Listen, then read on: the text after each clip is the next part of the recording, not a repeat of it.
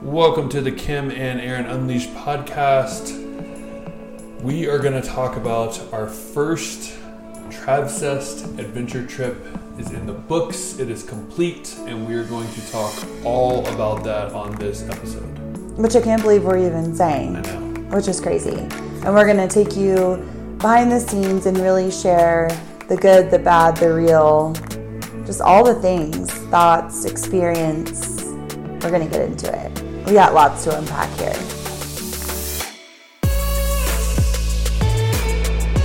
Flight crew, please prepare for departure. All right, welcome to this week's show. We are live from a different hotel room than last week's. This one's more of an upgrade. So we, like literally, side note, we came back from our hike, our Inca Trail hike. We checked back into the same hotel, which was absolutely incredible. Anyone who's coming to Cusco, Rumi Punki, shout out. Like Big time. this hotel has been, oh my gosh, they have just been incredible. We're Shout paying, out Jesus. yeah, Jesus, we are paying for our own room, so this isn't like, you know, sponsored anything. They have just gone above and abo- beyond to like make sure we are comfortable, have everything we need. And we came back from our hike and we had to check back into the hotel. So instead of just checking back into like our main room, that's a, you know, a regular hotel room, they upgraded us to like literally a penthouse suite. Yeah. It's insane. No, it is. It's basically our first room on steroids, but then has like its own little like office, like with a microwave and a sink and like extra storage and a little place to do these like anything you want to do work wise. It's phenomenal. a beautiful shower, but it's like we walked in and literally started crying. So we're like, this is exactly what we needed because we had this break in between the first groups and we wanted to get some work done. We just wanted a comfortable place to spread out, kind of recharge, um, catch up on things, and just have a, a nice place to be able to do that. And so it almost feels like we're an apartment now. Really does. And that was literally the best shower of our life coming back after not showering for four days. Yeah. It was one of those like street or range. Rain Yeah, it was like oh, brought us to tears. So that is where we're doing this podcast from. Yep. Is the penthouse suite at Rumi Punki, Poomki. Punki Yeah. in Cusco, Peru. And so much has happened. It really has. It's like almost feel like this is going to be a good therapy session for us in a way to kind of break down everything. Well, yeah. So the group. So we just got fit done with our first ever Travcess adventure group. And what does that mean? So, and what is that? Basically, it's the first ever trip that Aaron and I planned as a group trip, where Aaron and I planned every single thing. And then we just had, we sent, you know, shared about it with our healthcare traveling community. People signed up to come on this trip, and Aaron and I basically led the whole thing, right?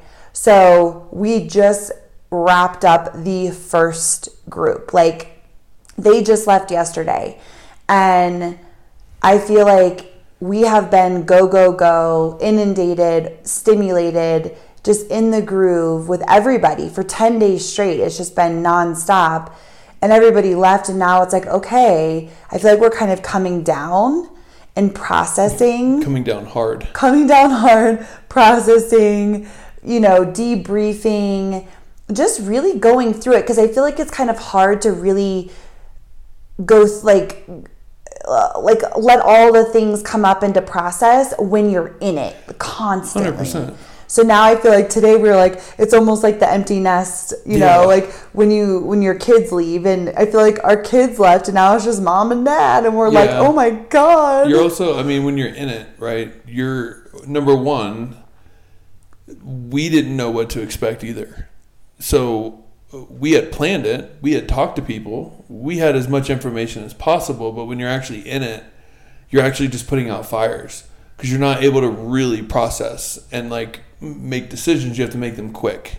And I think that was something that we learned, and we'll talk about more on in this podcast. But basically, you know, now you have a lot of hindsight going into the second group, which I think is great. Oh, 100%. Because we learned so much. We, we kept joking with the first group because we're like, you guys are like our guinea pigs. Like, we were Uh-huh. able to like Pooies. work. Our cuis, yeah.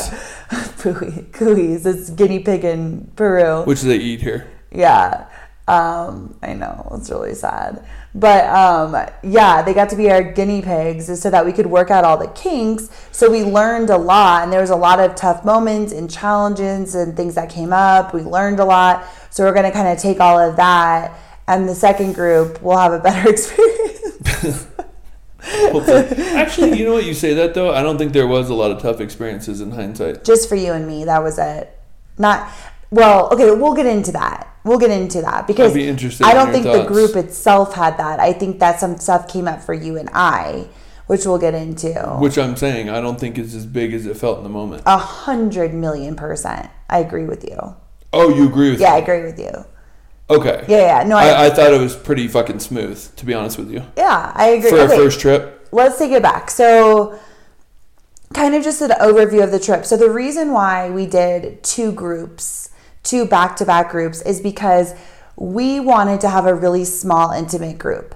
And so we knew that we were going to do 20 people max. And so we thought instead of just doing 20 people in a big group, let's split it up, do 10 and 10, and have it just be more intimate. I feel like it's hard to really connect when you're in this huge group of people. Like you kind of click up or you don't really get time with people, Well, right? I mean, if, if anybody's ever been to a dinner party with a work group or anything like that, you know that, like, yeah, you're going to dinner with all those people, but tables don't, unless you're up and mingling, like, you sit and you talk to the four people around you. Like, you really don't reach out and, like, yell across the table to really have that experience. So, we use that and tried to get it down as, as much as possible. But obviously, you're not going to book a travel adventure trip for two people.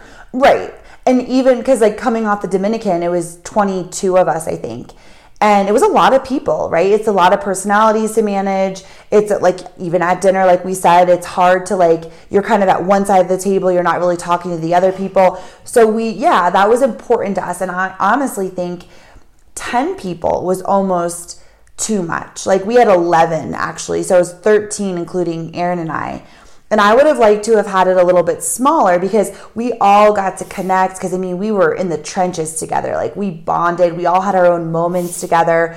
But I think if it was even smaller, like the next group is six people plus Aaron and I, like I feel like you just, um, there's more space and more room to really dive deeper and connect with everybody. Yeah. You know what I mean? I agree, but I, I think that I, I think I would never go over eleven max. I think that was still perfect though. Yeah. I mean, yeah. I mean, I felt like I was able to connect with everybody that was on this trip. Yeah, I think we feel a little differently about it. Like I think I think 6 would be perfect. Um, and I agree too, but like the dinners and things like that where you're just so far away from each other. Like I just like being close with people. I like connecting with people.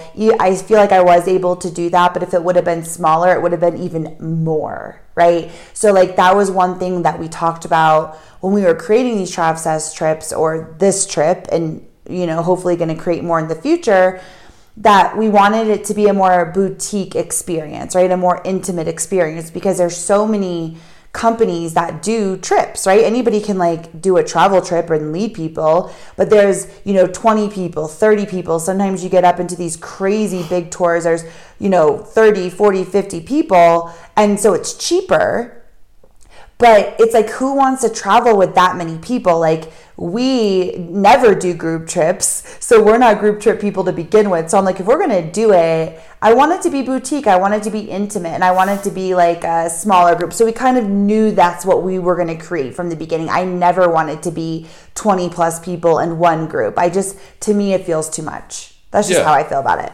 No, I think like I, I loved it because it was enough people, but still boutique enough that everybody's personalities got to accelerate the group, right? Or like add something to the group. I think everybody in the group felt everybody else's personality and were able to build upon it or, you know, draw closer together because we drew closer as a group instead of as individuals. Hundred percent.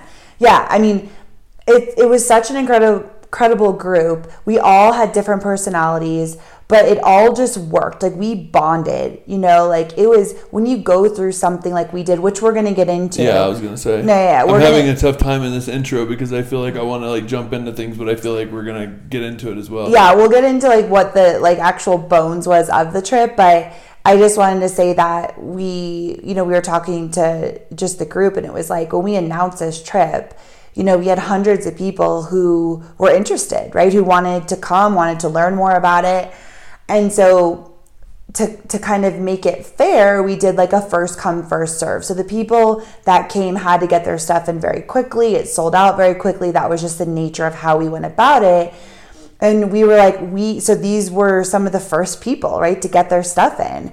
And we were like, we couldn't imagine doing this first trip with anybody else. Like it was the absolute perfect group of humans. And I can't imagine having done with, done it with anybody else. No, like I- I'm so grateful. Yeah, I, I, I miss them a lot. Even though I'm, even though I'm enjoying my time right now and trying to gear up for group two, which would be a totally different experience. But I think just two things on that note. Number one, if you hear me huffing and puffing, it's because we were at 11,000 feet still. I thought I would be like, you know, like I'm in Florida now, but I'm still not, which I think you're doing a lot better than me. I feel okay when I walk around. I still get a little bit out of breath, but honestly, like I feel Yeah. okay. I don't know. I feel like I'm getting winded. I feel like you're like taking steps backwards. I know. Like you were totally fine The whole time. This whole entire time, you haven't had one incident, and you didn't even take Diamox, which for anybody who doesn't know what that is, it's uh, something you take that helps you acclimatize and get used to the altitude faster. You didn't even take that. no.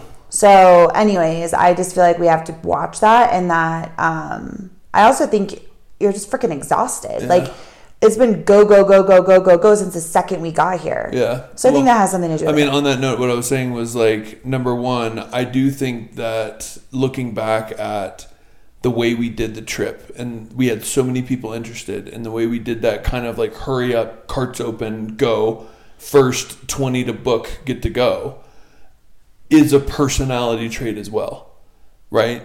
And I think that that helped align the personalities that are on this trip A hundred percent. because we we didn't do drag your feet Nope. you know it's like first 10 done and it's sold out game over like and i think that's a personality trait that a lot of people don't have but it's a personality trait that that we are attracted to Uh, yeah, people that can pull the trigger take action and say yes i'm, I'm in they were committed. Mm-hmm. Yeah. i'll commit now and learn later A hundred percent. Because that's how we are. It's like, Mm-hmm. no, let's just, if you feel called to something, like when we asked everybody, like, what made you want to say yes to this trip, right? Like, so quickly. There wasn't a lot of time to think through it. And it's like when you feel that feeling in your gut and your intuition that you're like, you connect to it. You're like, I don't know exactly, but I'm drawn to this and I feel this and I want to commit to it. Let's go. Like that's how you and I are when you when you follow that feeling, right? And that's what everybody did. It was like, I'm just gonna follow this and go and we'll figure it out.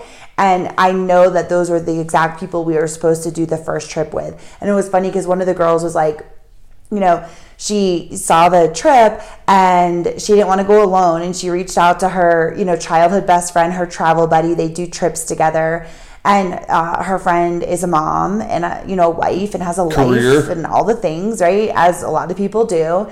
And she just said, Hey, do you trust me? Do you want to go on this trip with a bunch of strangers? we don't know.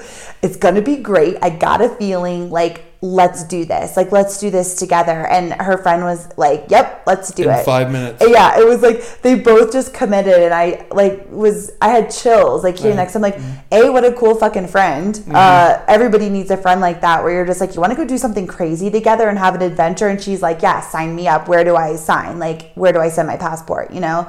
So that was like really cool. Um, anyways, yeah, it was just And then the the last thing that I wanted to say was, you know, if you're asking in your head and you're listening and you're like, why are you doing two? I think, you know, number one, th- this was a dream of ours of Kemenites for what since 20 i mean probably way back you a know couple had- of years before we decided to do it. In 2020 was the first time we decided to actually do it. It was canceled because of COVID, but years even leading up to that, yeah we there was a lot to. of wine nights of tears and you know just these feelings of bringing like-minded people on an adventure where we push ourselves and we do something together and we get out of our comfort zones and we learn from each other and we take on you know each other's personalities to where like they help I mean, I'm, I'm shaped differently now today than I was when we started this trip. These people have changed me for the better. And having that dream and then seeing it come to action and now being in the past, I I was just so overwhelmed by the fact that so many people wanted to come that I was like, we we have to do too. Now gearing up for the second trip, I'm just like, oh boy. Well, uh, yeah, put a pin in that for a second. I want to circle back, but just to piggyback on what you just said, was like, what did you just say again?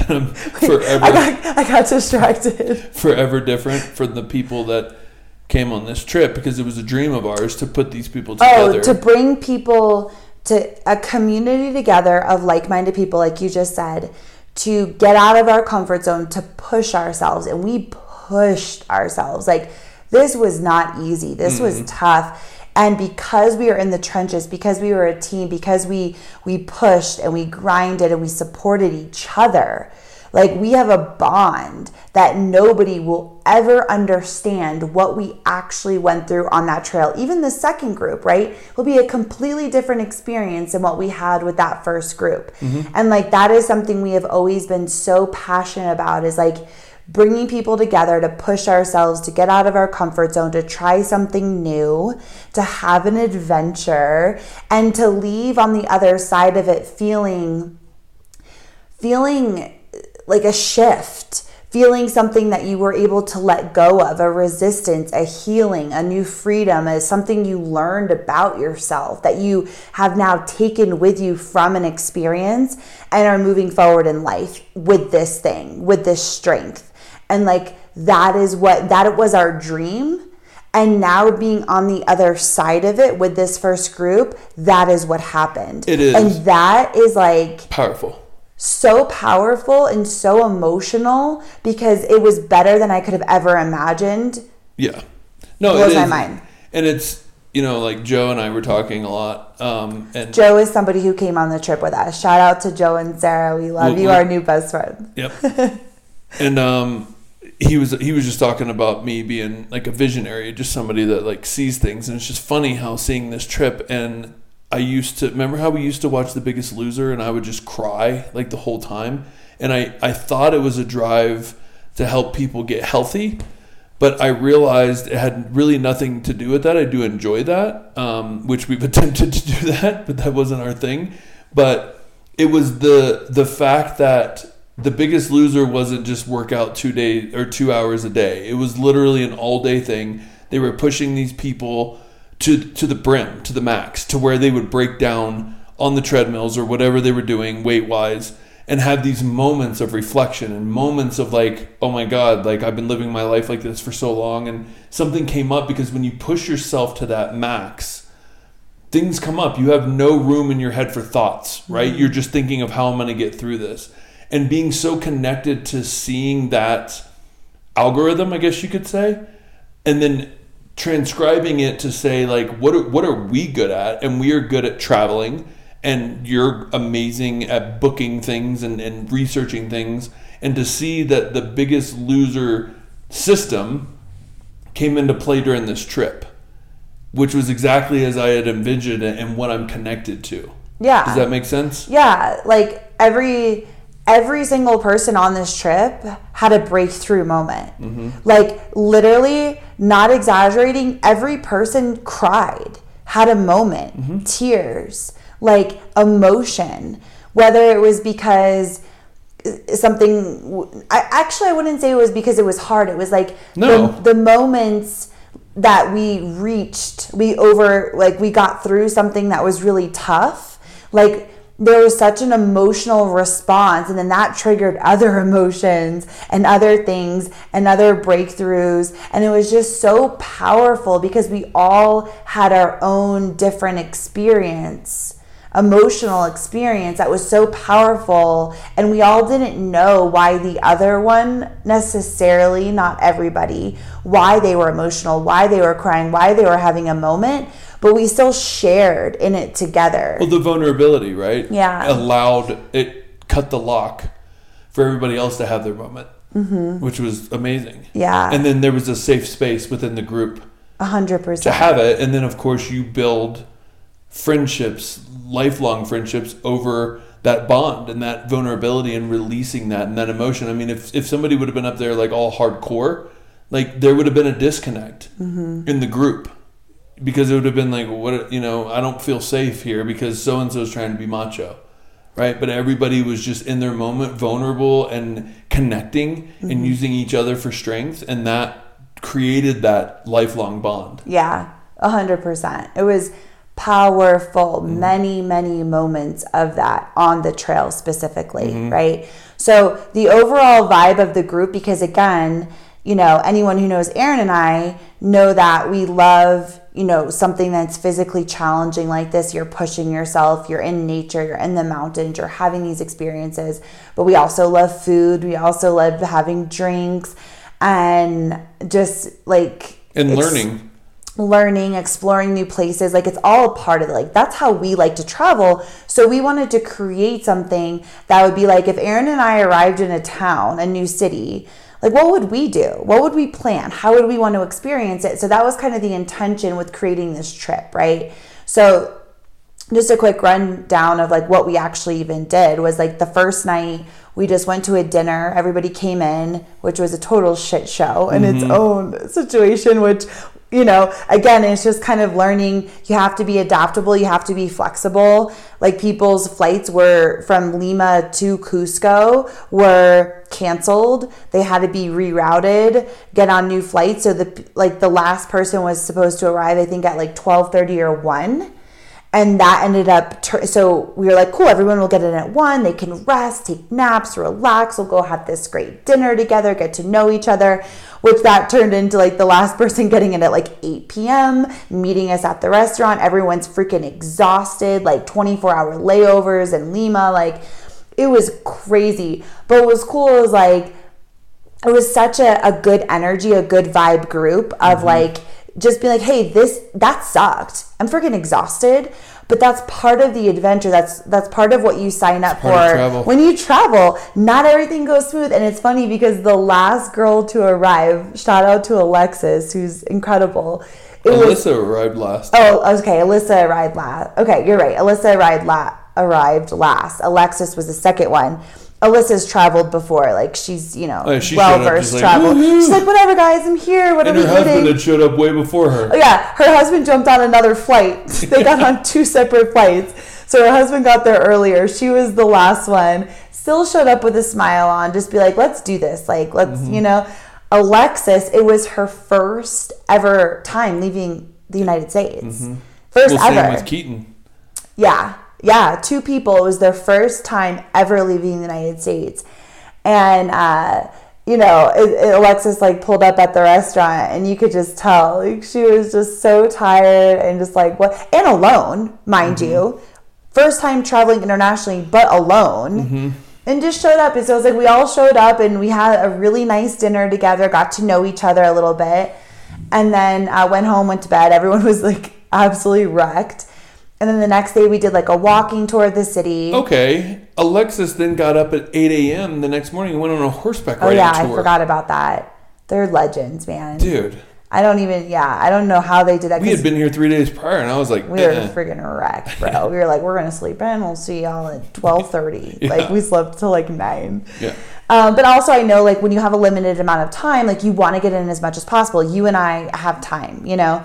Um, but anyways, we did a walking tour to learn about the history of the city. Wah wah. Yeah, which here's the thing like we love those tours. Like i because like you walk by these buildings in cusco and now i have a new appreciation because i actually learned about the history of what happened here. You appreciate it more. Like i love that. But this tour was like four hours. I've never been on a tour that was four hours. No.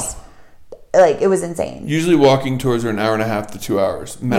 yeah people started like sleeping with their eyes I, closed I was or eyes I was open. losing it. Yeah. like I was like, okay, I don't care to see another place. Like I, I'm done. Yeah, it, it was long. We learned a lot, but then we learned that like a lot of the stuff we learned on that tour, we also learned through other things that we did. So we're gonna like nix that Mm-hmm. and give people more time to get acclimated, And do their own rest, and do their own thing. Because that night we did a food tour No, that was cool. which is something we love to do because you get a lay of the land. We have new places that we want to go try, like eating all the food. It was so cool. It was so much fun. Yep. Oh, we forgot to say too, the first night that we get here, I wake up to text on WhatsApp that Joe, one of our friends, ends up in the hospital here in Cusco because he had altitude sickness. Yep. That seems like a lifetime ago. That was the first night. Yeah, he had to go to the hospital because he was super sick. Yeah. But then he recovered. Which another shout out to this hotel. Mm-hmm. They literally called the nurse. The nurse came in immediately, hooked him up to oxygen, got his like pulse ox, did his blood pressure, did everything, and then realized that he needed to go to the clinic. They drove him to the clinic, hooked him up, did everything. He was back to new and back to the food tour by 4:45, Yeah, which is amazing. yeah. And never No, he stopped. did the walking tour with us. He the did history do- tour. He did. He he was like having breakfast with us. Like, yeah, he was such a trooper. But he's like, as soon as they hooked me up to oxygen and gave me the IVs, he's like, I felt a million times better. yeah. So so if the second group is listening to this. Yeah. there, there's resources there for you. So Yeah. don't fret, my pet. Don't fret, my pet. so, and then the third day we hiked Umanite Lake, which was freaking hard. Humanite Umate Umate. Umate Lake, absolutely beautiful. One of the prettiest hikes we've done at the end. Um, even the hike itself was pretty cool, um, but it was crazy, and it was all day, and there was delays, and the roads were closed, and every. But it was basically the minor leagues to Inca. Right. So I'll so yeah, so it was fourteen thousand feet of elevation. It was a pretty tough hike. Um, because again, it's the altitude, right? So like you have to go slow, the air is thinner, you, you can't catch your breath as quickly, and you're climbing, right? It was you're climbing up. And it was a great trial because one of the guys who did it with us had a really he did it like a rock star. Yeah. But Super realized he had a really hard time. He ended up getting checked out by the doctor. His blood pressure was super high, and they just said, um, you, you, you can't hike the Inca Trail. So, unfortunately, he didn't get to do the Inca Trail with us, but it was a great indicator and a, a great test run to kind of see where everybody was at, too. Um, on the way home, so that was a crazy, it was a, you know, long hike. Like, it wasn't supposed to take that long, and our guide, Super Mario, who was like so awesome, we ended up being the last like group to leave. It was like super late. We were the only van in the parking lot. We lost like half the people. Mm-hmm. like uh, because they we didn't lose them, but they were like super slow. And then somebody ended up going like past like the wrong way, and it was like oh my god. And then we finally get back in the van to go have lunch. We're all starving. They closed the roads because they do that here in Peru. Well, they're doing construction on that Yeah. Umate Lake, like the road to get there. Yeah. So we ended up having to stay at this plate, this farm where we had lunch. It was perfect. It was absolutely amazing. Uh, but I, on that trip, I got super car sick. So did like three other people. Yeah.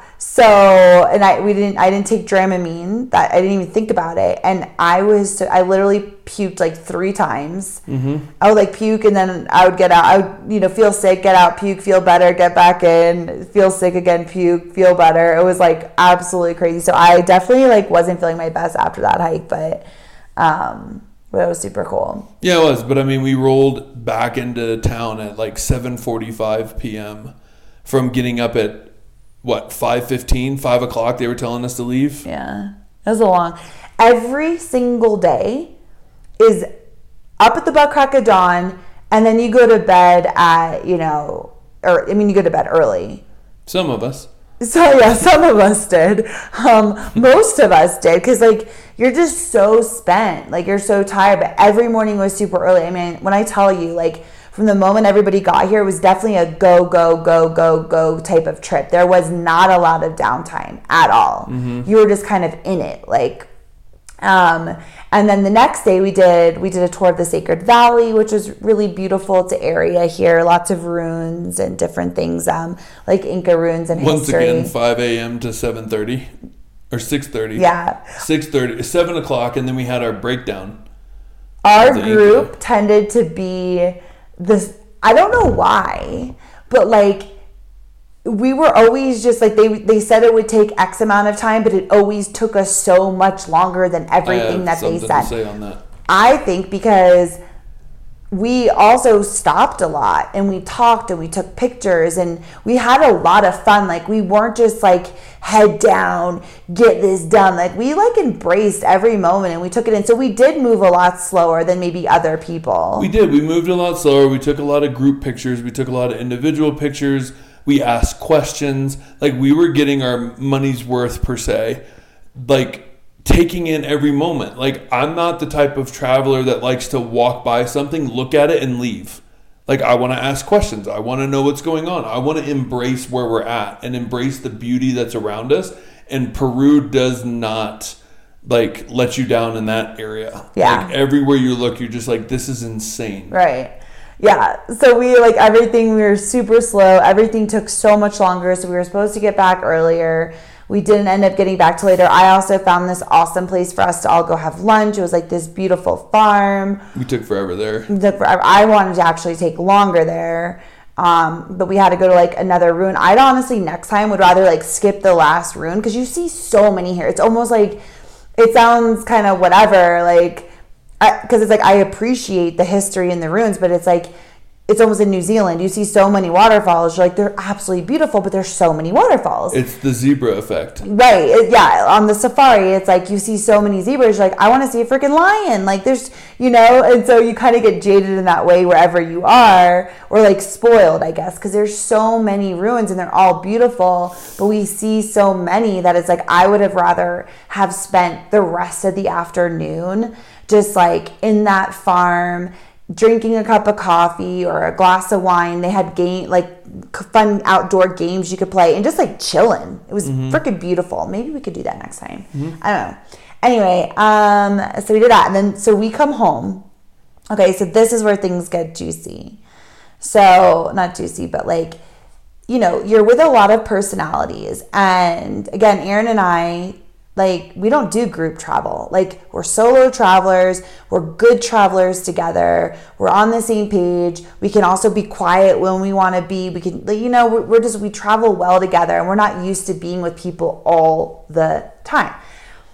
And so, and there was also like there were some stressful points because we were managing everything. Like people had questions, people needed this, and like the group was great. Like it's not like they were super needy or whatever, but it was just like when you're trying to coordinate, right, on the mm-hmm. back end, making sure that everything is smooth and set up and good to go. Like it's a lot to keep up with, mm-hmm. right? A lot of constant thinking and making sure everybody's okay. Mm-hmm. And so I think on the bus ride home, like we just we are feeling well, I was actually okay. I, I was feeling a little burnt out. Like I was kind of like, I just wanna I just want to be quiet. I just want a little bit of alone time. I I was just kind of feeling a little tired. You were in a bad mood. I wasn't in a bad mood. I, could was tell. getting a little bit more analytical because I, I had, we had just found out that morning that um, Michael couldn't go on the trip. Mm-hmm. And that just like spun me because I'm like, oh my God, like that really sucks. Like, is he okay? Like, how can we make this work? Like, I was running through scenarios on my head without any information that I could get on like how we could make this work. Oh yeah, because we found out while we were on that tour. Yeah, yeah. right. Right. Because he wo- they woke up that morning and they said Michael's not going to come on the Sacred Valley tour. Right. And so you were trying to process all that, and then and we were filming. and we're we're doing a YouTube video for this first group, which is going to be amazing. I cannot wait to see it. Like you need to get on it. and and so you know it takes thought. It takes setting up shots. It takes talking about how do you want to go about this. What do you want to say about this? What's the B roll to connect to what we're saying? So that's a whole nother Times level. Eleven other people in the video. Right. How do you make that work? Right. And so a lot of so that's that's another thing to take on. So in that moment, I was just wanting to be present with the group, which I tend to do. Like, I'll be like, I just want to be with the group. I want to connect with people. That's part of the experience too, right? You don't want to always just be running about, running around trying to figure out the logistical stuff and like miss out on being a part of while why we're all there together. And so I was kind of doing that, and then Aaron was getting frustrated with me because he's like, "You're not taking the like, you're not like being a participant with this video." And I'm stuck with it. And like I'm trying to figure it out, and I'm like, I don't give a fuck about the video right now. And so like that kind of started it uh, because I was like, I don't care about the video. Like let's just let it be today. And you were like, no, it's it's part of this storyline, whatever. So that kind of started it. We talked at the top of the tower, and we're like, okay, I apologize because I recognize that yes, we we agreed to to be all in on this video, and that. Um, that what you were saying wasn't that big of a deal. I was just kind of feeling irritated in the moment because I'm like, I don't feel like talking about the video right now. I just want to go listen to the freaking him talk about the runes. so that we kind of got into a little tip about that. Right. And I also think like a little bit of my frustration started to click in with the fact that we always were the last group and that we always were because again, there's that level of like Kim and I planned this, but we planned it through other guides, right? Other companies that are in Peru. So it's not like Kim and I guiding everybody. It's not like us renting the van and driving it everywhere. It, we have people doing that for us. What I did notice is like I still, other than what we talked about earlier about embracing and like really being in it, I don't know why we were so late, right? But like I also don't know if that's a Peruvian thing as well, right? I, I still can't figure that out. I guess the second group we'll see, right? That'll be a good testament. But I will say going into the next group, I'm not going to give like times because I don't know who's at fault in that area.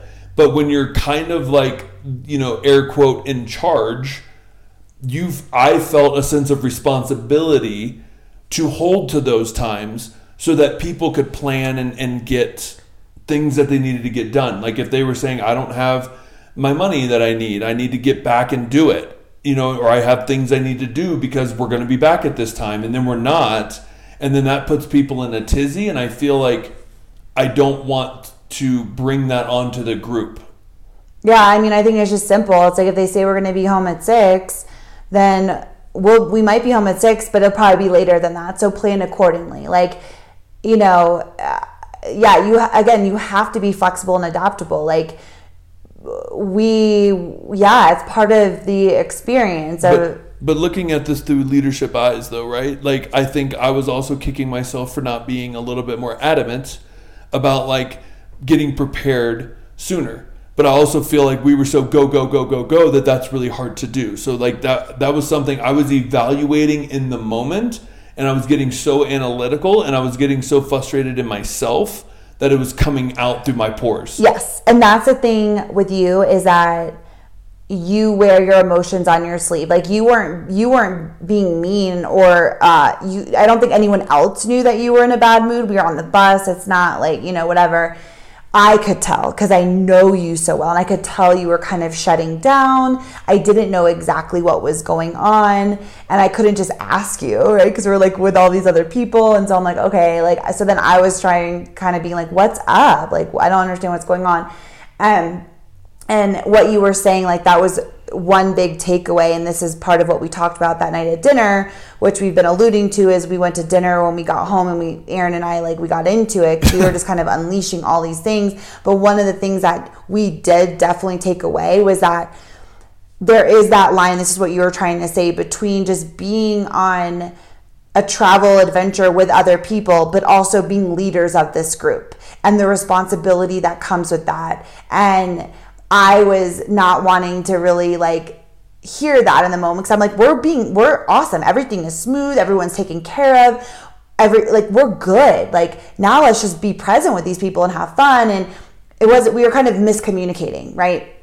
And because after really talking about it, with I totally got where you were coming from. And so with the next group, no matter what, and we wanted to do this for the first group, but we got lax because you know everyone's tired or they're going to bed or Their flights got in right. late, you know, that first night. but making sure that we have a group meeting every night to say, listen, this is what you need for tomorrow when it comes to tips or money or whatever. So, like every night when we're going to bed, everybody's on the same page as far as what they need for the next day. Mm-hmm. Right. And I feel like we were pretty good about that, but like you, you can send messages and you can say things in advance, but like unless everybody's all together in a circle, we've learned looking at each other, sometimes the message doesn't necessarily translate or get through. And then the next day people are scrambling, or you're like, what the fuck? We've already said, have this ready to go. Why is this an issue? Well, and also it's one of those things that yeah, but if we got home at six thirty, then I will have enough time Exactly. to go do that before I go Right. to bed. But when everything is pushed back two hours, now that changes the game when you're trying to pack your stuff and check out and get ready for the Inca Trail and weigh your duffel bags and go get cash and do. I mean, it's a three fifteen or three a.m. wake up call. Right. Exactly. So yeah, it's like that that fine line. I yeah, we thought we were gonna have more time, and so that night, so we get back from the Sacred Valley at what seven or something. Yes. So that night, we have our guides coming over that we're going to be hiking the Inca Trail with to do a basically a, a debrief, a meeting of kind of what to expect to bring the duffel bags, which is what we pack our stuff in that the porters carry for us. And they're going to go through all of that with us. That night, we have to pack for the Inca Trail, get our things ready, pack our suitcases because we have to check out of our hotel and leave our stuff with them. So there was a lot to do. get money. Get money. get all food. Nobody ate dinner. no right. So by the time we got back, we're all exhausted. We're all hangry. And we know what's ahead of us. We know we can't just go off to bed. We have to prepare for the next morning, waking up at 4 a.m. to go start the Inca Trail. Three. Or no, it was a four thirty. Yeah, we got yeah, we had to get up at four. They picked us up at like four thirty. Yeah. So we're all exhausted, and it was funny because we had our our guide for Sacred Valley, Walter. Walter, was incredible. He was incredible. Just good Mm-hmm. So energy, so smart. Just spoke beautiful English. Like you could really just understand everything he was saying. He was just fantastic. We come back. The uh, the guides came. Our Inca Trail guides came for the the debrief, the meeting, and we thought it was only going to be like 15 minutes. We're like power through. We'll get in and out, and we'll go get dinner, and then we'll pack our stuff up. And it ended up being way longer.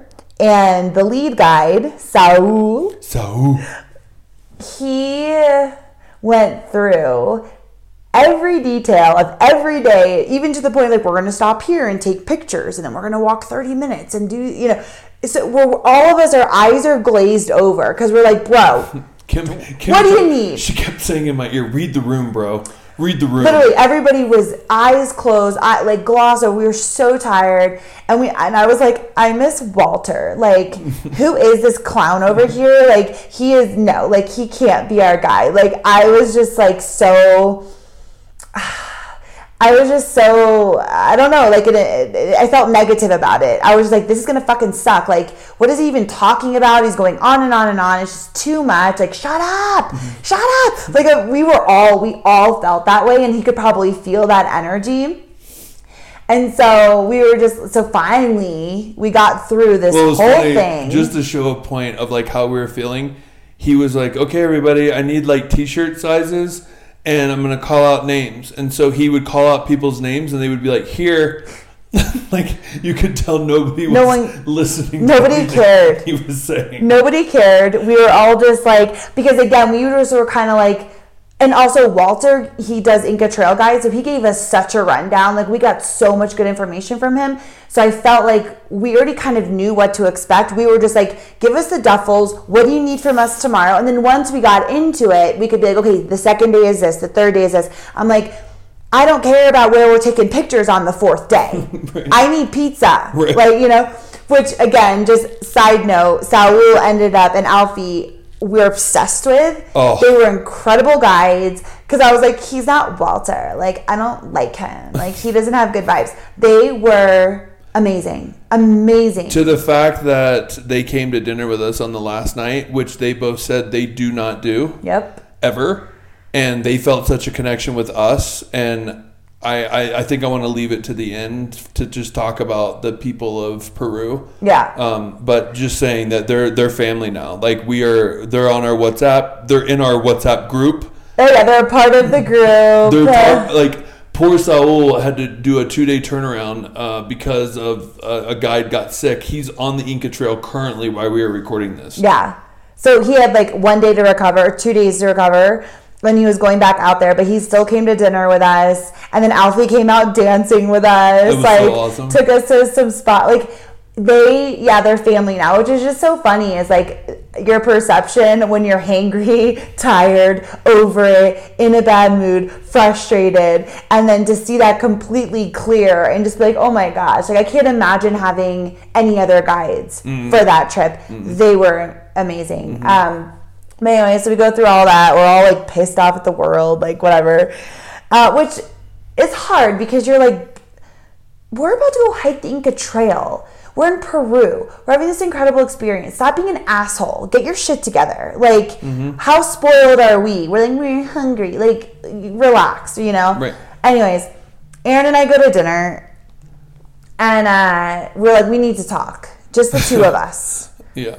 and we just ended up like it was almost like all this built up feelings of overwhelm feeling stress feeling just like Excitement too. like, everything Yeah. right like Exhaustion. because also like you can't take it take it out on anyone else right like i'm not going to go off on anyone in the group not that i needed to right it's not whatever but it was like we just kind of released all of this like tension out but like on each other Well, yeah, and both of us got up from the table at least once. I thought somebody. I thought nobody you were. got up from the table You were started to walk out. Yeah, you did.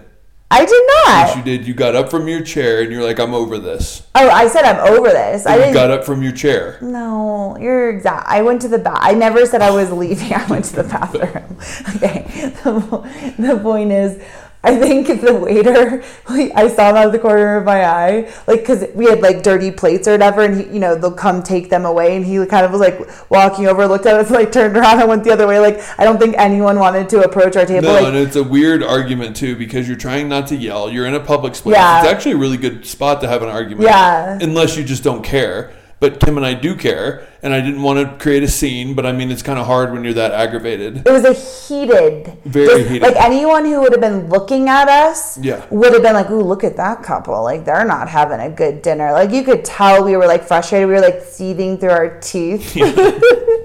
but so a lot of stuff came out, like you were saying about the leadership thing and like how we need to take this seriously, and then all you know the video, and then um, just feeling frustrated, talking about a, bit, a couple other things, and but then it, got to that point where we were like, okay, like we could take a step back and say like, calm down a little bit, and like remind each other that we're on the same team. Like we cannot turn on each other because we're frustrated with outside stuff or or even inside stuff, but like we cannot turn on each other. Like we have each other's backs. We need to be stronger to support each other on this. And like it was a really good moment to remind ourselves of that of like we're on the same team. Let's talk this out. And like I think that we got to a place where it was almost like after that discussion, I felt like a weight had been lifted. I like took it all out and I'm like, I feel great. 100%. But I think from a couple's guidebook standard, if we're creating the guidebook of Kim and Aaron here, like I was really proud of us because we both walked out of that dinner realizing that some things were said. There was some truth in a lot of it, Uh-huh. but a lot of it was tired, frustrated. Yeah, And you're going to take that out on the closest person right. whether it be even the event that you're mad at, right? It's just the fact that like I for some reason I had a lot of stuff in my head. I got frustrated with myself with the way that I was that I felt I was leading this group and I thought I could do better and I was very frustrated and so I turned it out on you. Yeah. And we both realized that and did not hold each other accountable for that, but actually strengthened our team, you and I, together to say, okay, okay, like I see what's happening here. I'm not taking anything personal.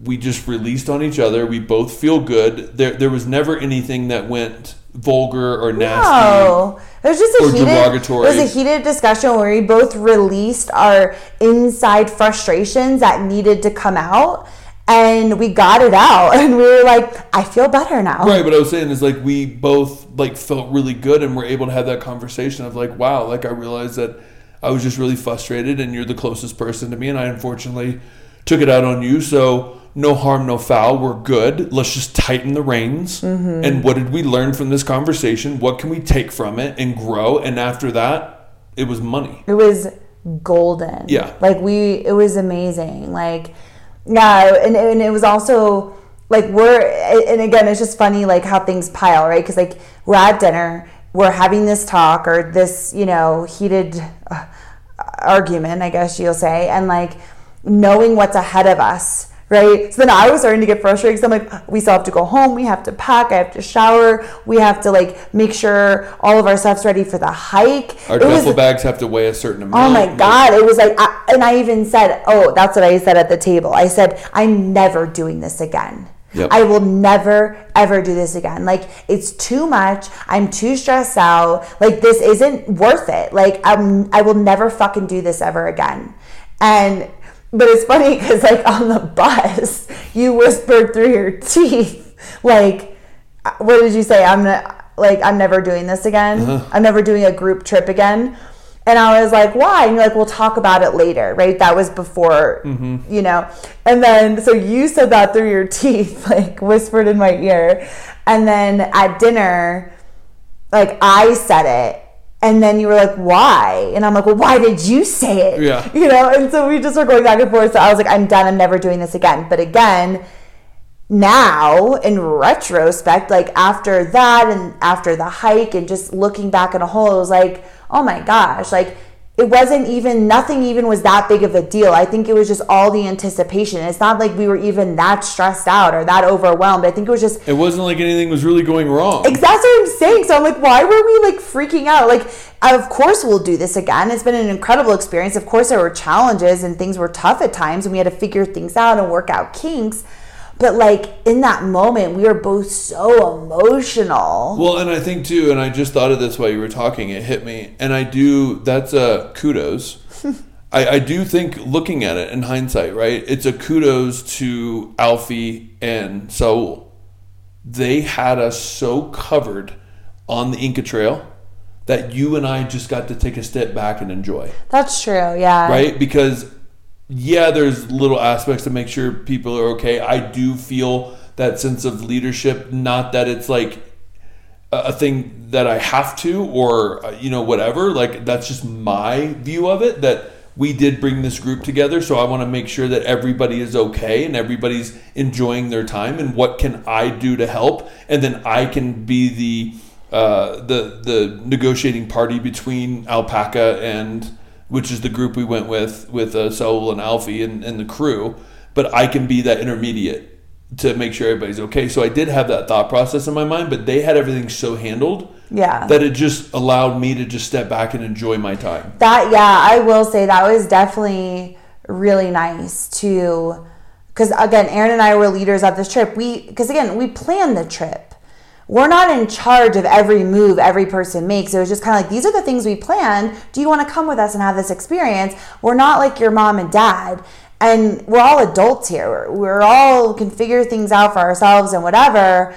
And again, not saying that the group was like demanding things from us because they, nobody they weren't. Like it was, you know, easy. It was great. Yeah. You know, like people were independent. They would go, you know, whatever. But it still kind of felt like when we weren't on these like group, like the Sacred Valley was led, Humantay was led, Inca Trail was led. When we were in those moments, it was so nice because yes, we were there as like part of the leaders, like you said, to make sure people were okay or whatever. But we could just enjoy ourselves because we were there were other people in, who were in charge of us making sure that we had everything that we need. So it was like, wow, this is like this is awesome. We Yeah. can just enjoy our own time. Yeah. So that was incredible. So like transitioning from that to getting onto the hike, it was just I felt like we had let that release go and we were just in our flow. Like we were in it. Like it mm-hmm. was I don't even know. I don't even know really what to say. I, There's- I feel there's- like we need to like debrief a little bit about our thoughts just overall of the Inca Trail itself. Yeah, we, we're not getting into like step by step. I think No, no, if, no, if you want to know step by step, you do the Inca Trail Yeah. yourself. Yeah. I, I will say though that before we did the Inca Trail, we had you know read a bunch of stuff. We had heard from groups that have gone before us. We had heard that there was tears, that it was like one of the hardest things that anybody had done, and so that was in my mind. You know, everybody always says day two is the hardest because you're climbing to the highest altitude, but you also have no clue what that actually means. Of course, the guides are there. Um, the Peruvian people have the no problem llama, no problem llama attitude. Like they're very Or no positive, drama llama. no drama llama, no problem llama. Like they're literally just like the most positive people, very spiritually minded, and so you wonder if they're just telling you like, no, it's okay, it's good, we're fine. So you always have that in your mind. Um, good. No, I was gonna say like it, it, it was tough. This hike was tough. The hardest hike- thing I've ever done physically, Physically. and mentally. physically and mentally and emotionally because mentally it was very long days right like it was 12, 13 hour days walking. long days hard climbs at altitude you know it's funny because uh, they were like like with our briefing uh, Saul said, you know, uh, dinner will be around, you know, six or seven or whatever, or six thirty. Lights out in your tent, sleeping at seven or eight, and we were all kind of like laughing because we're like, yeah, like I'm sure you could go to bed when you want. Yeah, we'll play cards. so- yeah, we'll play cards. We had a game we were gonna play. Like we'll hang out in the tent, whatever. Like who goes to bed at seven or eight, right? We were all laughing about that. Honestly, by the time we got to dinner, all of us were so exhausted. Like we would have dinner, we would talk, we would hang out, and then be like, "Good night." Like we were in bed at like eight o'clock. I mean, sleeping, eyes closed, butt wiped, sleeping. which is a which is a whole other thing. Let's just say you get real close with your crew, especially if you're neighbors with them next to you in your tent. Like Yeah. you hear everything. You can't get away with anything. We all knew when somebody was pooping, you know, who had diarrhea, who was constipated, who just pooped in the woods. like we knew we got so close because you have to be. You're just trying to survive together. yeah. I just, I mean, is this the time? About Yeah. yeah, yeah, yeah. So I used, I, I learned it on the first night, and then I, after that, I looked forward to getting to camp every night and hoping that I was neighbors with Joe and Sarah. Because, mind you, Joe's 6'8, 250 pounds. He is a solidly huge dude, right? like, to say the least. Granted, he is like a, a Peruvian god here because everybody just wanted to like walk up and see him. Like, they've never seen anything like that before. It was like, an, an, it was insane. He's a massive human being. yeah. But a gentle, kind Oh, giant. dude. One of- yeah. He's a gentle I- I mean, giant. I, that's one thing that I loved about this trip is just being able to connect with them. Yeah, more. totally. And so that was just that's one of my highlight moments. Definitely like minded travel couple friends. They so Sarah's just the sweetest thing, and she her laugh is like very contagious. At least to me, it's just one of those things. And I would hear them in their tent, couldn't see them, but I could only picture what was going on. So basically, there's no access to showers. We did have access to showers on the third night, but it's like ice cold water, right? Mm-hmm. So and dirty. and dirty and you know just you don't feel super clean i mean it's like you get to wash yourself and you smell good Ish. ish better than you had before but so the first night no showers so you basically have to bring wipes and you have to wipe yourself and you got to think you're going you know 12 13 hours walking through like the dust and sweat and different conditions and hot then cold then hot then cold And you're pooping and- in the woods. you're pooping in the woods and peeing and you know pooping in tents and like different little things. Well, the little what do you call it Our toilet tent, Toilet yeah. tent. And so basically, Sarah would like wipe Joe down Oh my because he's so big that he couldn't get to certain areas, and so I would just hear him narrating what she should do.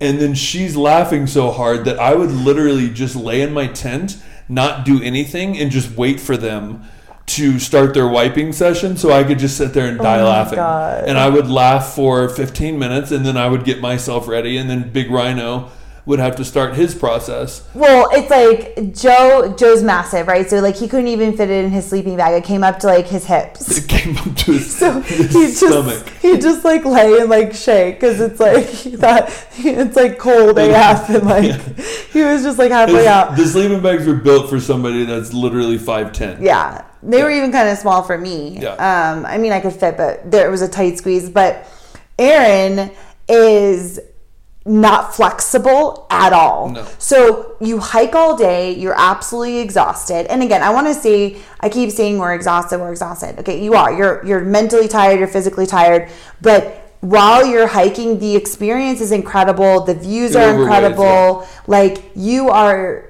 tired, but you are taking it in, you are enjoying it, you're talking to people, you can walk alone. Like it's a really good vibe. It's You're- not like the whole time you're just like life, fuck my life. Like we were high vibe, high energy, Yeah. not all the time, but like You have mental clarity, like you're just clear. Yeah. like you're just it's quiet. you're ex- like let's go. Like, Yeah. let's do this. Like it's like it's got that mentality that you just. you're pushing yourself. I, I look at it as like people that run marathons. You get into that flow, right? Mm-hmm. That flow state. That yeah, when you get done, you're like, holy crap, it hits you, and that's usually what happened at the tent.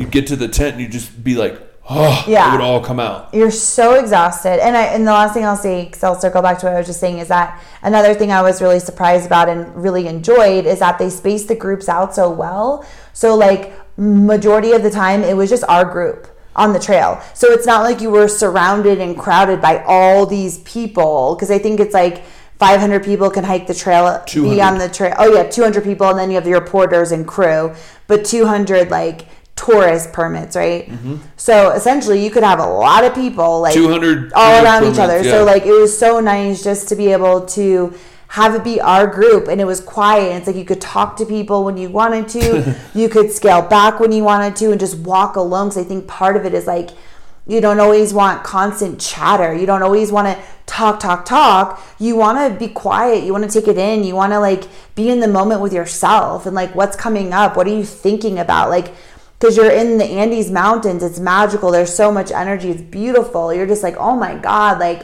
and so I think it was really important, at least I tried to really try to do both. Um, so, anyways, that being said, you would get to camp. You're already tired from all the hiking. Now you would get into the tent and it was pitch black. Our lights didn't work well. So now you're trying to wipe yourself, which again, we've been together for 14 years. And I feel like we got even closer by just like, like when have you when have I ever like wiped my butt like or like you know what I mean like you're like in like happy behind- baby like It's usually done behind closed yeah, like you don't usually do that kind of stuff in front of each other, but it's like you're in your tent, you know, and like you're you're wiping, you're getting clean, then you're trying to find your pajamas, and you're trying to you know get your sleeping bag set up. You're so like They're that was bringing you water to wash your face. It's like this whole thing. Aaron can't move, so he's literally just like rolling in the tent like a roly poly, just like trying to find his stuff. Like his light keeps going out, and it's like trying to put on his clothes while he's laying. I mean, it was just like this whole tent shaking. I mean, it was a process. By the time we got out of the tent, I think we were more exhausted than the hike itself. Hundred percent. I was more exhausted from cleaning myself and getting changed than I was from the day of the hike. Hundred percent. It was exhausting. Yeah. I will say though, those wipes, I actually felt. Now again, we I didn't shower for three days. I at night I would wipe everything, and like I felt very clean. 100%. I never felt like stinky. It was like. You, you feel really nice. They brought you water every night so you could wash your face or wash your hands, wash, Wash your, your feet. feet. Um, I felt I never felt super dirty. I did wear the same clothes over and over again. Um, I had two outfits and I wore each one twice.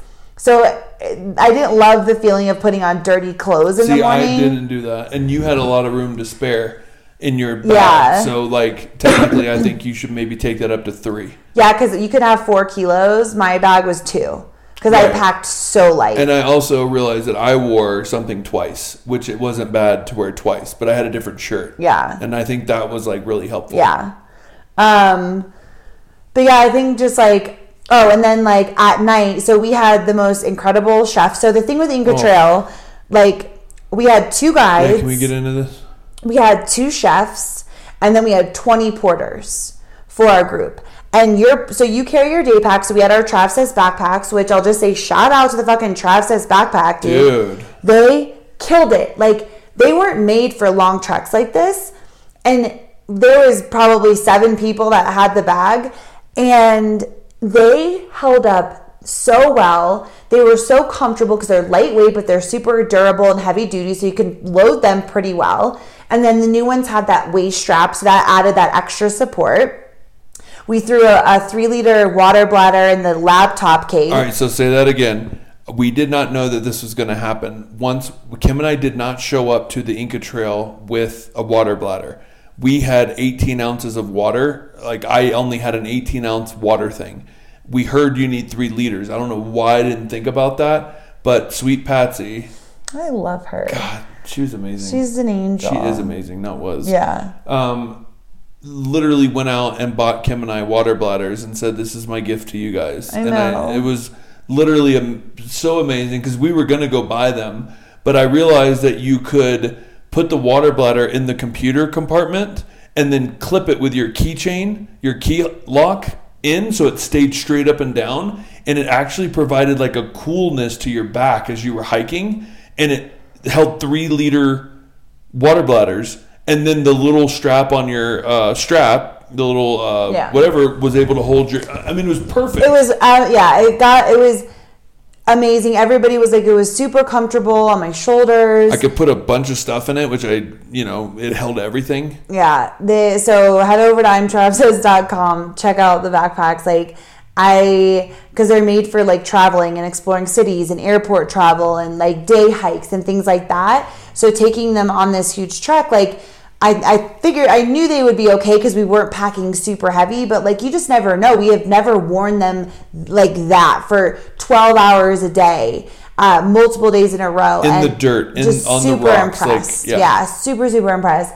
Um, so, anyways, we had, but then your porters, they carry, you know, your sleeping bag and your mats and your tents and your pajamas and all the other stuff that you want to get to at camp. And this team of humans, I, I mean, I just get emotional thinking about it because they were the hardest working, kindest, smiliest, just they were such warriors, man. They would run, these porters carrying however much on their back would run past us, struggling on the trail like it was nothing. And they were actually inspiration because you're like, if they can freaking run up this, what's wrong with me? Like, pick it up, girl. So they're running with they they say it's regulated. I would be interested in that because you have to think not only are they carrying all of our stuff, they're carrying our tents, they're carrying the tent to eat in, they're carrying the chairs, they're carrying the kerosene to cook with, they're carrying all of our Toilets. food, they're carrying toilets, they're carrying emergency supplies. Like there was one dude that had to carry four days worth of like gasoline, like kerosene to cook in it on his back.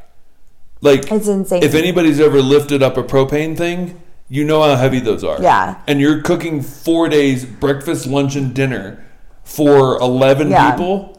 It- they they carry so much stuff. It's insane to witness, and they're always working because they get to camp, then they set up for lunch. They set up everything, and then they move on. When we're done with that, then they head to the night camp. And they have to beat us there. they have to beat us there and then they set up our dinner and they set up our tents and that was like the coolest part about the trail is like we worked so hard to get to where we're going and these incredible humans warriors like we just showed up and it was like here's your tent miss here's your dinner like But here's everything that, you need those porters carried everything for us. They set everything up for us. They put our stuff in our tents for us, but still had enough time to stand at the entrance of camp and clap for us every single time we Oh my walked God. through. i know I mean, it's incredible. They- I, I know I, I literally can't get. Uh, if I literally talked about this, I'd be in tears. I know. I, I'm, I am now currently. I know. I, it really was. It was just so. I don't even. Yeah, I don't even know. It's like what to say. It's like you just want. You witness that hard work, and you witness that they don't make very much money either for their hard work, and you just want to do everything in your power to like give back to these humans. Yeah, no, I that's what I just said about the Peruvian people. Like I've just witnessed it's not just the Peruvian people. The this really stands out because it's so fresh. When you have people like Alfie and and Saul and the porters and Raul our chef and even the Sarah our massage lady today, mm. right? Like they don't make the wages that we make in America, right? But they are so proud of their jobs and they do them so well. And obviously, there's black sheep everywhere. I get it, right? But the people that we have encountered, even the porters, had a smile on their face. They were there to help us in any way we needed. They clapped for us, they cheered us on. Like, they had a struggle throughout the day. And then on top of that, after we go to bed, we just eat and go to bed. They wash all the dishes and they clean up the tents and they get ready for us to go in the morning. And then they we would hear them. They would fall asleep around like 10, 10:30 and then be up at, you know, an hour before us to make sure that we had everything else ready. And it's just like insane to me that like we're just so entitled and, and, and privileged in the United States. And I just feel like if you don't see anything else, you can't really appreciate what we have versus like that should be a gut check to your work ethic as well. Mm-hmm. To feel proud for what you have and do your job to the best of your ability because you're so lucky to have the job you do. Mm-hmm. And i don't care if you've earned it or not. I, I, I get it. Like i'm one of those people that says hard work pays off. I've earned everything that i have blah blah blah. But i've also been very privileged. Mm-hmm. And i've had a very key access to where I want to go because you put somebody like Saul and Alfie in America with that work ethic, Yeah. there's no stopping them. Yeah, hundred percent, a million trillion percent. Like it is uh, mind boggling. Like even the tips and stuff. Like you know what they recommend for tipping, and then you look at that and you're like, holy shit! Like you're saying that thirty two dollars for four days of work for por- each porter is good. Fuck no, that does not feel right for the amount of work that they did. Like if that was in America, and I understand that um, it's a different way of living. It's cheaper there, right? Like it just is. Like it, it's not the same. So we can't look at it like that. Our mindset is different. We come from the States. It's a very different tipping uh, culture there as well.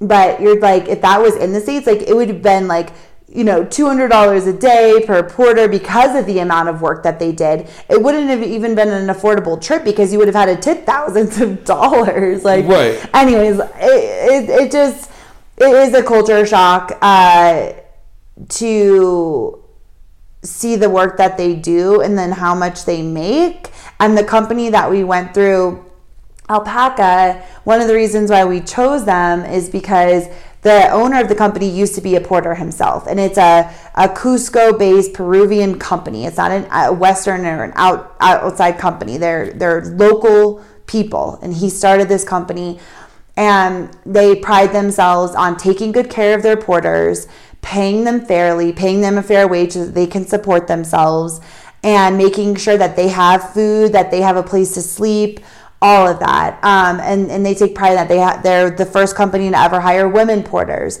So that was something that was really important to us is that, and, and the amount of weight that they can carry on their back is regulated. So they really make an effort to treat their porters kindly because he was a porter too. Um, that being said, you know, on our last night of camp, it's like I saw porters sleeping on benches. And Granted, there were so many companies, there were so many people surrounding us on our last night. Because most of the time it was nice. It would be like just our Just group at our own campsite. It was private, it was quiet, whatever.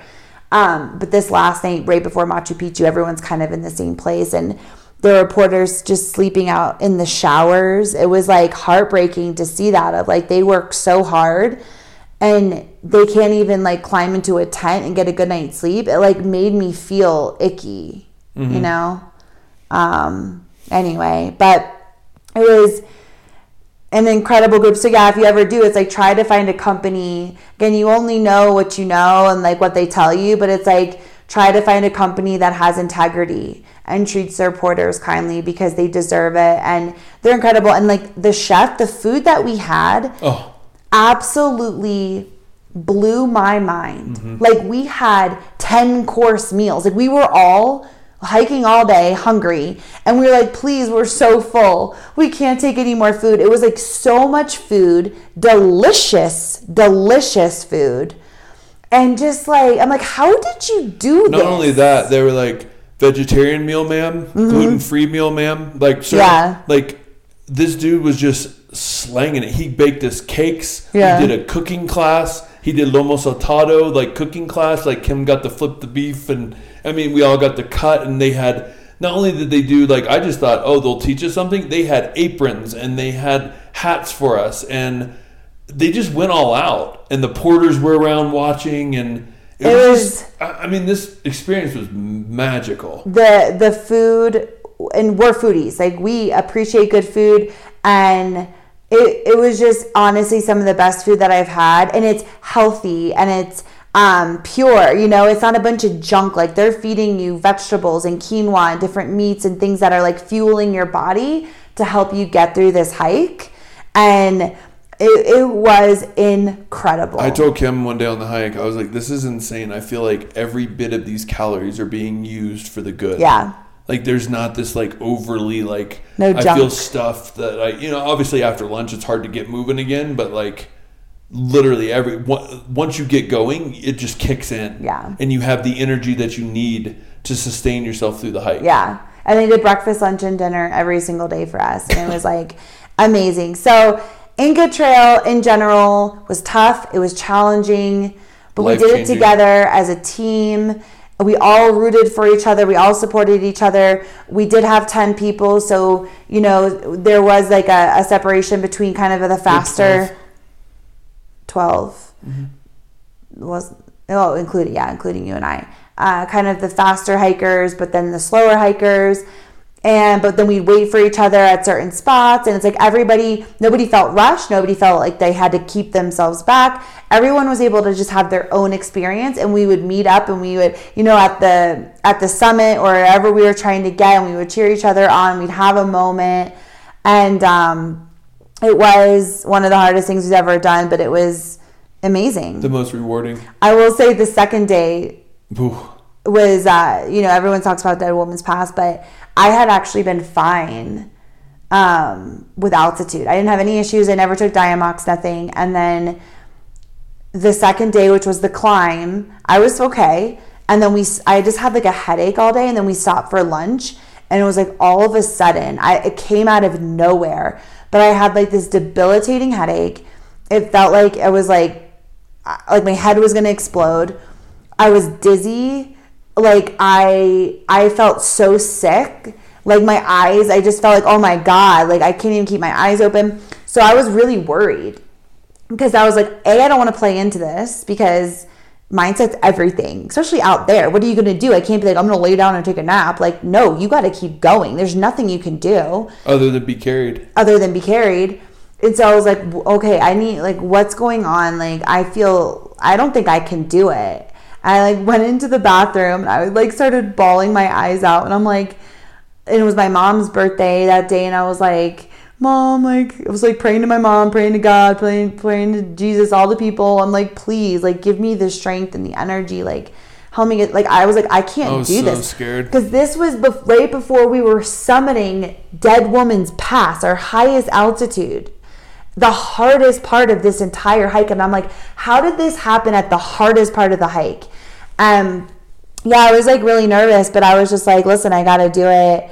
You know, mind over matter, and one step in front of the other. And like Aaron was there every step of the way, just behind me, like one step, two step, three step, and I just went slow. And and I, obviously I got through it, but it was the hardest thing I've ever had to do with my mind because I was just like, if I would have been home, I would like I would have been like, I have to sleep. I'm so sick, and I have to hike hours and hours and hours of uphill, feeling like I'm I might pass out. I don't know how I did that. That was definitely God. I, I don't know how. I physically don't know how I did that. I don't know how you did it either. I was so proud of you. And I made it to the top, and I just And you like never said a word. Like I mean, you, I mean, obviously you were crying a Yeah. bunch, and I was nervous. But when we were in it, you just kept your head down and just did it, and like worked through it on your own, and pushed yourself, and that's like, that's huge. Yeah. it's huge, and it's it made me feel really proud because I was like, wow, like I know my wife's a badass and I know Mm-hmm. that but I, I also didn't want you to push too hard, right? Like so Yeah. there's that fine line, but I feel like a lot of people would have gave up at that moment and you didn't. And you pushed through and you weren't even the last person.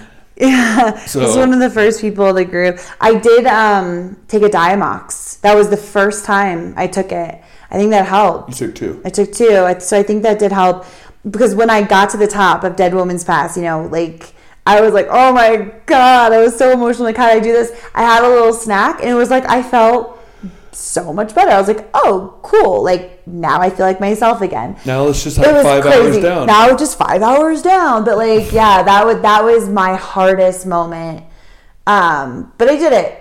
And with the sport of you, and it was yeah, it was a moment for sure. So I will say too, the one thing that stood out was uh, Saul at the last dinner said that he had never seen a group cling together so much, Mm-hmm. and a lot of people thought we were like a like a group like a group that knew each other. Mm-hmm. They didn't know that we were complete strangers, minus like one or two um, that came together four days earlier. Yeah. And he says, I've never seen a group want to do everything together. And we did. We did not want to push ahead. We did not want to like separate the group. We wanted to well, do we it did all. separate the group, but Right, but to a point that we would get up there and wait. Yeah, right, We were not like going to continue to push and let, you know, have the group be split like that. Yeah. We wanted, we'll get to the point and we will wait for everybody to reach it because we want to do it together. yeah. And we, we made it supported together. each other. Yep. And we made it to Machu Picchu together. And, And yeah, and I and that's like the power of travel, right? It's the power of doing hard things.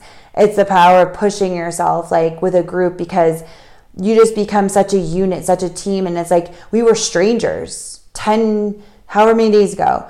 And it's like we left being like closer than ever because it's like it unites you it brings you together and like anyone who does something like this too i mean all of us were healthcare workers except two people but like it brings you to get like you're like-minded people right if you're going to come do something like this a lot of times you're like-minded you have similar interests um, but like you just you just connect and we're like, holy crap, you would have thought we would have known each other for years by the end of that, you know? And like we didn't.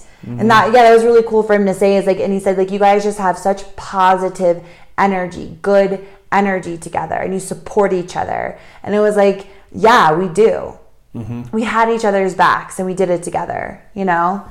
Um man, Trav says adventure trip number one in the books. I will say the last thing about uh, the Inca Trail is that I'm so grateful that we did this hike because we had so many moments of quiet, of isolation, of just being like in this wild mountains. Like we're in the middle of the Andes Mountains, like under the stars, full moon, just like such an incredible experience. All like just the nature of everything. Like, and that was so powerful because when you make it to Machu Picchu, you feel like you've gone from oh, baby. like a deserted island to Disney World.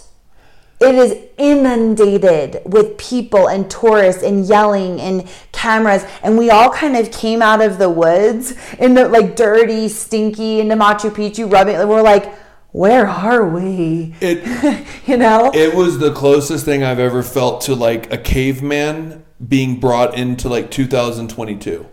Mm-hmm. Like you, like you said, you're isolated. You're with your core group. Like you're hiking. You're struggling at points, and you're pushing through, and you're just locked in your thoughts. And then it's just like you get there, and there's buses, endless amounts of buses coming in. People are getting out and filing out of these buses. There's coffee shops. There's there's restaurants. There's, I I mean, It was a shock. it, was, was, a, shock big shock to that the I system. did not expect. It was a shock to the system. Um, it was, and we all said that. We're like, wow, like, yes, Machu Picchu is beautiful. It's like magical in its own way, right? To finally get there, and you're like, holy shit, there it is. Like, it's incredible. But if we had just taken the train up to Machu Picchu, it would have been like, cool, like, take your picture, you learn about the history. but like let's get the fuck out of here because there's so many people. It's just crowded.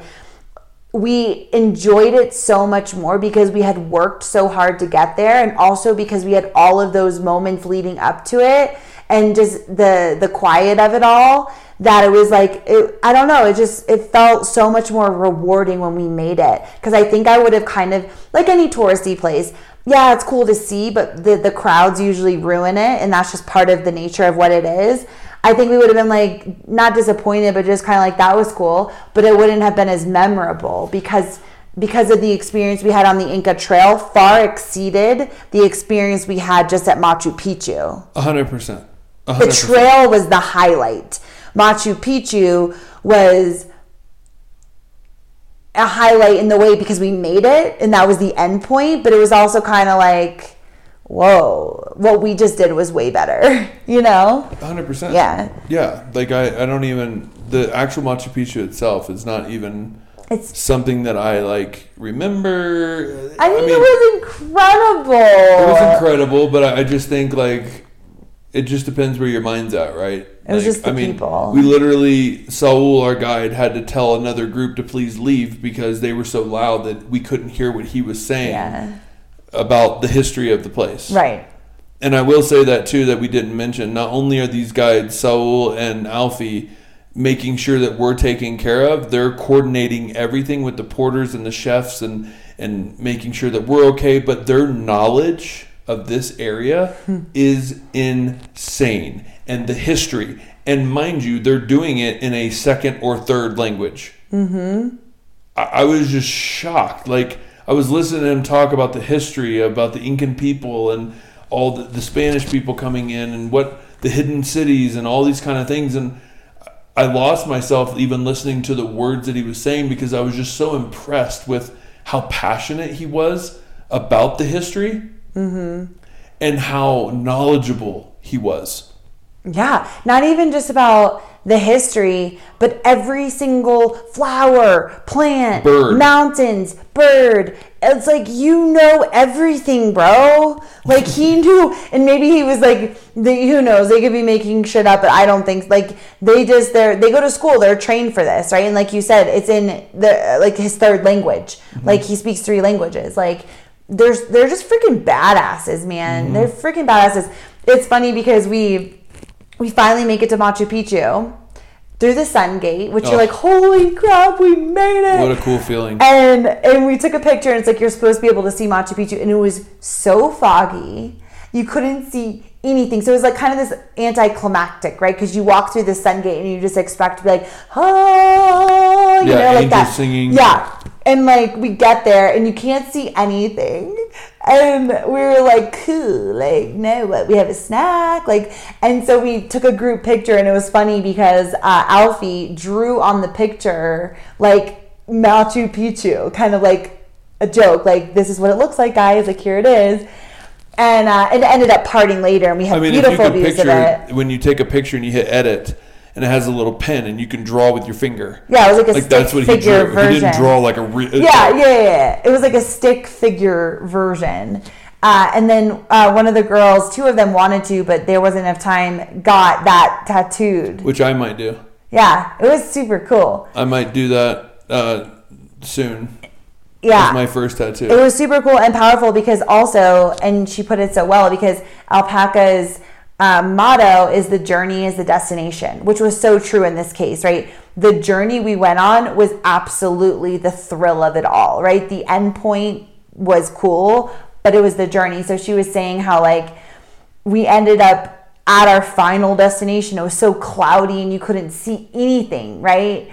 But like the journey to get there was what stood out, right? What mm-hmm. was like the most magical part. So she was like, that's so powerful, just that reminder of like, you're never like it's not about where you're going it's about enjoying every moment of where you are and the journey of it all mm-hmm. right because you might get to machu picchu after hiking for four days and you may not even see it mm-hmm. right so that was kind of funny yeah.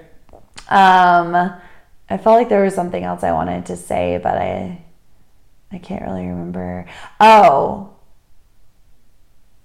this would be the last thing I say about the Inca Trail. That that night, we we were supposed to get into camp at 3:30 and we had they did a cooking class for us, which was amazing at oh, lunch. the third night, the night before Machu Mm-hmm. Picchu. and we were supposed to be at camp at 3.30 we don't get into camp till like 6.37 so we're hiking in the dark Not only are we hiking in the dark, but there is like a a rule that they set that you can't be on the trail after Yeah. six. right. But so we're hiking in the dark. Aaron and i don't have headlamps because we bought these stupid hats that were supposed to have great lamps. They suck. I don't know the brand. Don't buy them they suck. And so we have no headlamps. And it's pitch black. And so you we we finally make it to the top of this ruin and we think we're almost there. And alfie and uh Saul's like there's our camp and it was literally like it looked like it was five miles away straight down in the valley. And i thought he was joking. And i'm like stop. Like what stop messing with us. Where's camp? And he's like no like that that's where we're heading.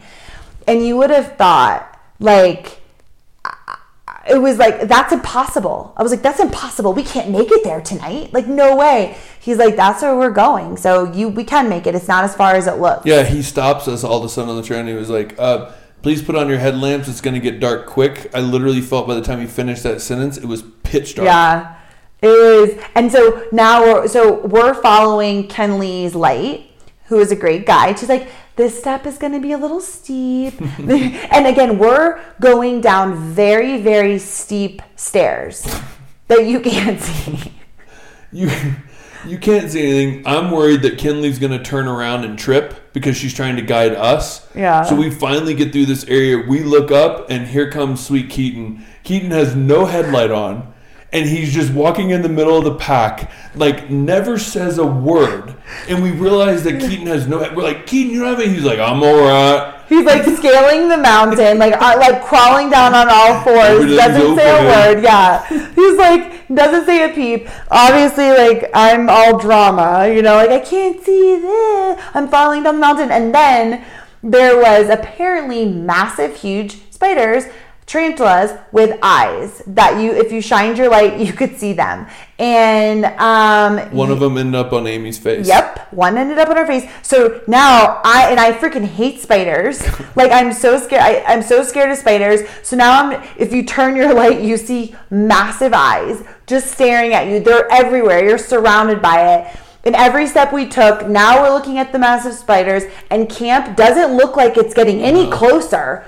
We're like, we're never gonna get there. Yeah. It gets further and further Yeah. away. There was one bathroom with a red light, and I just kept seeing this red light. I saw it at the top, and when he said that was our camp, and I'm like, no way. And then he said it was, and then I just kept following that red light, and it never got closer. It literally kept looked like it kept getting farther and farther away. It was- and then we had to come down another ruin, and those were like Inca stairs, like very tight Inca Yeah. stairs. And then I knew he had said that the camp was ten minutes from the uh, that ruin that he wanted to show us. but we didn't make it to. We didn't make it to. Well, it was funny because like we Well, finally we made it there. It was just dark. Yeah, right. We didn't make it there on time, which was his favorite, and he really wanted to show us, but like we didn't. He was so passionate. Like again, he's not like whatever. We don't have time. Who cares? Like he's like, I want to show this to you guys because it's amazing. Like he just wanted to Mm-hmm. Well, share remember what he everything said with to us you when you were joking around? At Machu Picchu. Mm-hmm. Yeah, because Machu Picchu is like.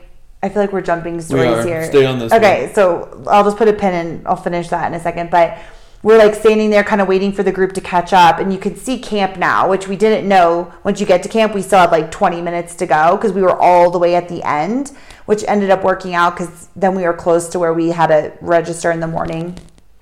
And the porters met us with lights, which was so amazing. They like guided us. The porters met us with flashlights and walked individual people with flashlights Yes. to make sure We that could- we hit every step and walked with us the rest of the way. And I Saul, mean, again, like, Saul said he's never had a group that has been hiking this dark ever, Mm-hmm. ever. So I don't know. Um, he said that a few times, but um, anyways, we're standing there and waiting for people to catch up. And Amy has her light on, and she's like, "Oh my god, look at those eyes! They were up on one of like the Inca terraces things in the grass." And like I looked and I could see it. I'm like, oh my god, they were huge. And all of a sudden, she and again, we're all exhausted. It's, it's pitch black. There was just a spider on her face. She starts screaming bloody murder. because it like jumped and then like Charged us. Of course, when Amy tells the story, it's epic. I know. right? Like it, the way she told it, like it, it jumped down, but then like grew wings and then like flew, and then she was like, it was a gargoyle, and like she thought it was like charging us. So she's screaming bloody murder, which makes me scream. I'm pushing people to the ground to run out of the way. She's screaming, I'm screaming. Now everyone's screaming. It's like the fucking like Blair Witch Project. It really was. In the middle of the night, we're the only ones out there. I'm like, this is insane. Like of course Saul and Alfie are like, what? they're like, what's going on? Yeah. We're like, do you, do you not see what's happening? It's like the the hills had eyes. Yeah. Like it was so crazy. Well, of course, when she oh describes the story god! of the spider being on her face, and she didn't want to, she didn't want to make a move because it might bite her, so she's just trying to blow it off her face. Just I can't. I like it was just like too much at that point. We were all just like, oh my god! Like get us to camp, get us some food in our belly. Like we had tea time every night where they did tea and It was snacks. happy hour. Happy hour, we called it. non-alcoholic happy hour. At that that night, uh, I actually did take a cold shower. A couple of us did. I did not feel cleaner than the wipes, but it kind of like reinvigorated me. But like tea time in ten minutes, we're like, we don't care about tea time. Give us dinner. but uh, the last, it was the last night. we have so. I mean, we could go on. We have so many stories, but it was just a magical trip. And a life changing experience, and holy shit, in five days, we are getting ready to do it all over again with group two. so, wow, that was, uh, that's just crazy. Well, did you want to say your thing real quick, or did you want Which to cut thing? it off? The, that you were joking Oh, with- oh. with Machu Picchu. Good to keep, like, keep, yeah, I remembered that because I forgot. Um, Last thing. Last thing, yeah. So once you get to Machu Picchu, you have a whole guide through the ruins, right? Like a whole tour. You learn all about the history. It's super cool. Um, it's very long, and so again, this is kind of the theme. We're all hangry. we have to poop. You know, like all the things. I want a shower. Yeah. We know we have a four-hour, three-hour car ride home. no, we had like five hours. Well, it's like the bus, then the train, then the, yeah. whatever. We we go. We have a long journey to get home, but like we we go through. It's a couple of hours, and we're like, okay, like we're ready to go eat lunch, you know. And so I was joking, you know, and because Saul, like, he's super cool. Like, we kind of knew, like, we knew our personalities at this point, whatever. We all knew each other's personalities. So he's taking us to the next thing to explain, which again, it sounds, I sound like such an asshole, right? Being like, I want to go have lunch. I didn't want to learn about this. But we learned so much about all the runes. Um, so I kind of was like walking up to him, like with my shoulders down, like with a puss face on, like, "Meh, meh," like joking with him. And he was like, I'm so sorry. Like, he's like, this will be, the, this is the last one. This is my favorite. I really want to, I want you guys to hear this. It's like really interesting. Like, we're almost done. I'm like, oh my God, I'm just kidding, Saul. Like, of course we want to hear what you have to say. We're just kidding with you. You know, we're a hangry bunch. We need our snacks, you know, because you can't eat in Machu Picchu. Right. So, but it was just like, wow, like, because he could have easily been like, let's wrap this up. Like, let's go. Yeah, you guys don't care. Let's go. Like, but he was like, he was so passionate and wanted us to, to, he wanted to teach us as much as he could. And I thought that was so cool. And I was like, I'm sorry, I'm an asshole, you know? and mind you, he just did the same hike we did. right, exactly. Like it was And nothing. took care of us. Like it was and nothing. set everything up. Yeah. And taught us everything. Yeah. So then we took him to lunch and we bought him Inca tequila and we had shots and lunch and just such a fun time because we were all celebrating. We're like, holy crap, you guys, like we did oh it. Oh my god, we freaking we did it. almost missed the train. And then there, so Sal was like, okay, Oh so like God. the train is at two o'clock, say, and it's 1.30. And We hadn't even got our food none yet. of us have gotten our food. We're in Peru. Things move slower. You you don't like rush to pay. You know, it takes a, it's a process. They have one card reader for everybody that wants to pay with a card. Yeah. And I was like, okay, we're not going to make that train. Is there a later train, like a 30 minute train or something later? We're not making this. And he's like, no, we have to make this train or whatever the reason was, but we had to make this train. I was like, there's no freaking way. He's like, there is a way. So we're like, okay, I guess get everybody's checks going now. And so then our food comes, we're like scarfing our food down, scarfing our drinks, and somehow we freaking made it. We were the they were literally closing the doors of the train mm-hmm. by the time that we made it there. Dude, it was so crazy because I thought I, I didn't have my phone. I didn't know Kim had it. I'm trying to yell at her from mm. above the thing. People are yelling back and forth. I'm trying to create a plan where I'm going to run back. You guys hold the train. I'm going to grab my phone. Like, Alfie and Saul had friends from the restaurant like run our duffel bags to the train. I have no clue how they ended up there, but they did. And then we see Joe, Sarah, and Alfie. Alfie running towards another train. Wrong train. And you would have thought it was like an Alfred Hitchcock like movie of a travel horror flick. Kim just yells, Joe! At the top of my lungs. And of course, him being 6'8 was very helpful. Because I just saw his hat go You see by. his big head turn and he looks at us and he's like above the crowd and you can mm. see that he made eye contact with us and then directs the crowd. But he said that he thought since Alfie was with him, he knew which train to take. Yeah. But Alfie was running towards the different one. Oh, oh my God. It just that was like that solidified the trip. That to was- almost miss that train. And but once again, we were the last people. Our group was always last, but Yep. we freaking made it, and we had a really good time getting there. You're darn right. That Yeah. was definitely our theme. Like we might get there at last, but we're gonna have a really good time getting there. Yep. You know. We're soaking in every moment. Ugh.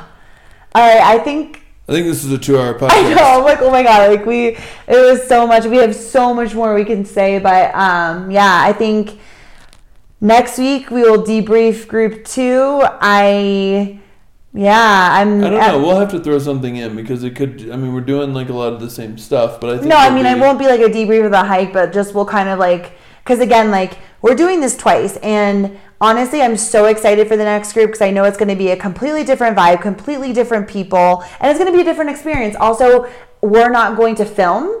So Correct. Aaron and I just get to be present without thinking about filming in this. So it will be a very different experience.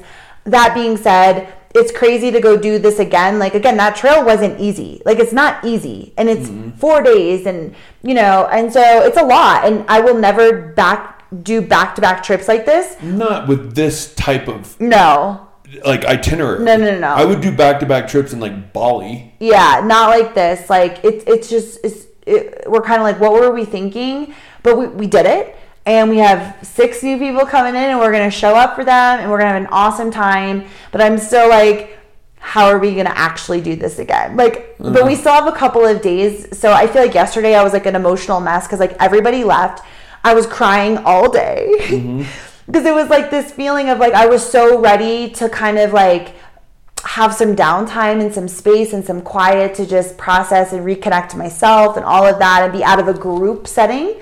I was so ready for that. But then when everyone was leaving, I'm like, no, leave. I'm going to miss you so much. Like, it did. It felt like, you know, eh, like Well, like I said, like I said last night, I felt like everybody has come over to my house, and we had such a fun time for ten days, and then they were leaving our house. Yeah, it's and like- then the house was quiet. it's just so quiet and you're like oh my gosh like now what do we do and you have to readjust to that Yeah. and so i felt super emotional super sad really missing everybody but also happy but then also super emotional because i'm like i can't do it again babe i can't i can't do it again you just kept saying. That. I kept saying it. I was crying and crying and crying, and I was like, I do not think I can do this again. I'm also getting my period, so I'm a little emotional. um, but you either like, I think just get a really good night's sleep, and we have some time. We have six days. It's not like we have to do it again the next day. And so, anyways, I woke up this morning. I enjoyed some quiet and coffee by myself, which completely recharged me. And now I'm still kind of like, how are we gonna And do an this amazing again? massage. and an amazing massage yes um and it i'm still like i don't know how i'm gonna do this hike again but i'm i'm feeling better so i feel like each day that goes by we'll be ready for the next We have ten come. days until we hit the Inca Trail again. god we're crazy so stay tuned for that um and yeah i think i think that's all folks That is. I have nothing else to say. me either i'm hungry All right. Theme of the trip Let's have go. to hungry and go poop Are we gonna go to Organica again? no we gotta switch it up All right. All We right. have our go-to restaurants here. The food here in Cusco is so good and it's healthy. There's so many vegetarian options. Anyways, We like you. Me gusta. Me gusta. See you next Tuesday, even though it's Friday. See you next Tuesday. See. Hopefully.